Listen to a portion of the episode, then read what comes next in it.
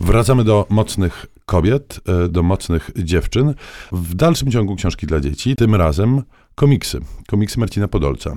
Marcin Podolec to jest ewidentnie jeden z większych talentów y, nowego komiksu, młodego komiksu polskiego. Ostatnio y, skupił się na serii adresowanej rzeczywiście do młodszego odbiorcy. To się nazywa Bajka na końcu świata. Ukazało się na razie dwie części.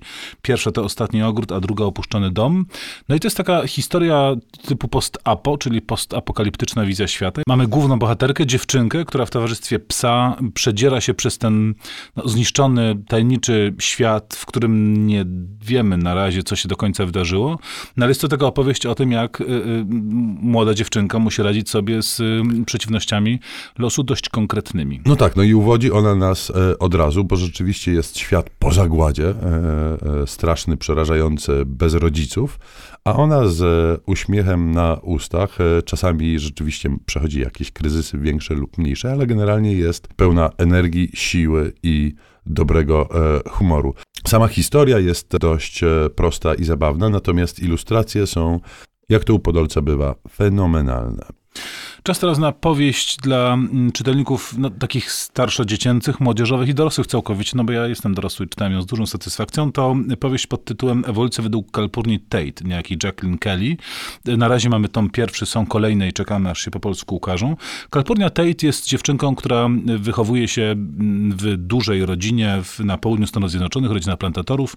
Jesteśmy u samego końca XIX wieku i Kalpurnia ma ewidentnie takie niepokoje naukowe. Jej dziadek jest jest postrzegany jako dziwak, odstawił już sprawy biznesowe, tym zajmuje się ojciec, natomiast dziadek zajmuje się właśnie badaniem przyrody, y, obserwacjami naukowymi. Kalpurnia idzie w jego ślady. Tworzy się między nimi pewnego rodzaju więź i relacje i zainteresowania, ale oczywiście cały świat dookoła y, rzuca tylko kłody pod nogi, bo wszyscy oczekują od y, dziewczynki, od dorastającej panny, że nie będzie tam gdzieś chodziła, oglądała jakichś zwierząt czy roślin, tylko ma ładnie haftować, uśmiechać się i generalnie wyglądać, żeby sobie jakiegoś męża znaleźć. To jest świetna opowieść, bardzo dobrze, starannie i, i perfekcyjnie pokazująca epokę i pewną obyczajowość i w taki rzeczywiście porywający sposób feministyczny, pokazująca właśnie tą dramatyczną walkę dziewczynki, która po prostu chce się zająć tym, co ją interesuje, a wszyscy sugerują, że zająć się tym nie może. No i na koniec buntowniczka przeogromna, przewspaniała.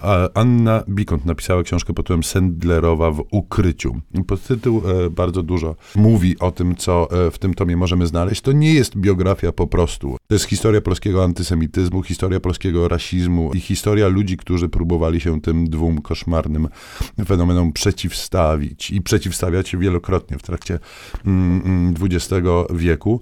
Mm, niesamowite w tej książce jest to, że ta obiegowa opowieść o Senderowej, ta obiegowa opowieść o Żegocie, pre, którą znamy z mediów, który, którą znamy z oficjalnej narracji Polski sprzedawanej w świat, właściwie nie ma nic wspólnego z rzeczywistością. Mm, rzeczywiście ta książka sprawia, że e, dowiadujemy się e, o rzeczach, o których nam się pewnie nie śniło, o ile nie zajmujemy się tym tematem mm, w jakiś głębszy sposób. Cała masa jest tu absolutnie przerażających historii dotyczących zarówno czasów wojennych, jak i powojennych. Te historie przez autorkę zostały odtworzone i zrekonstruowane na tyle, na ile się dało, bo czasami mm, istniało ich kilka wersji. E, co niesamowite, sama Sendlerowa e, często e, mijała się z prawdą, opowiadając o tym, co w trakcie wojny się działo. Książka rzeczywiście otwiera oczy no i napawa przerażeniem. To, żeby utrzymać ten literacko-dziewczęcy klimat, posłuchajmy sobie. Temat filmu, w którym bohaterka jest dokładnie taka jak kobiety, o których mówiliśmy w dzisiejszej piątce. Katniss Everdeen i fragment z Igrzysk Śmierci.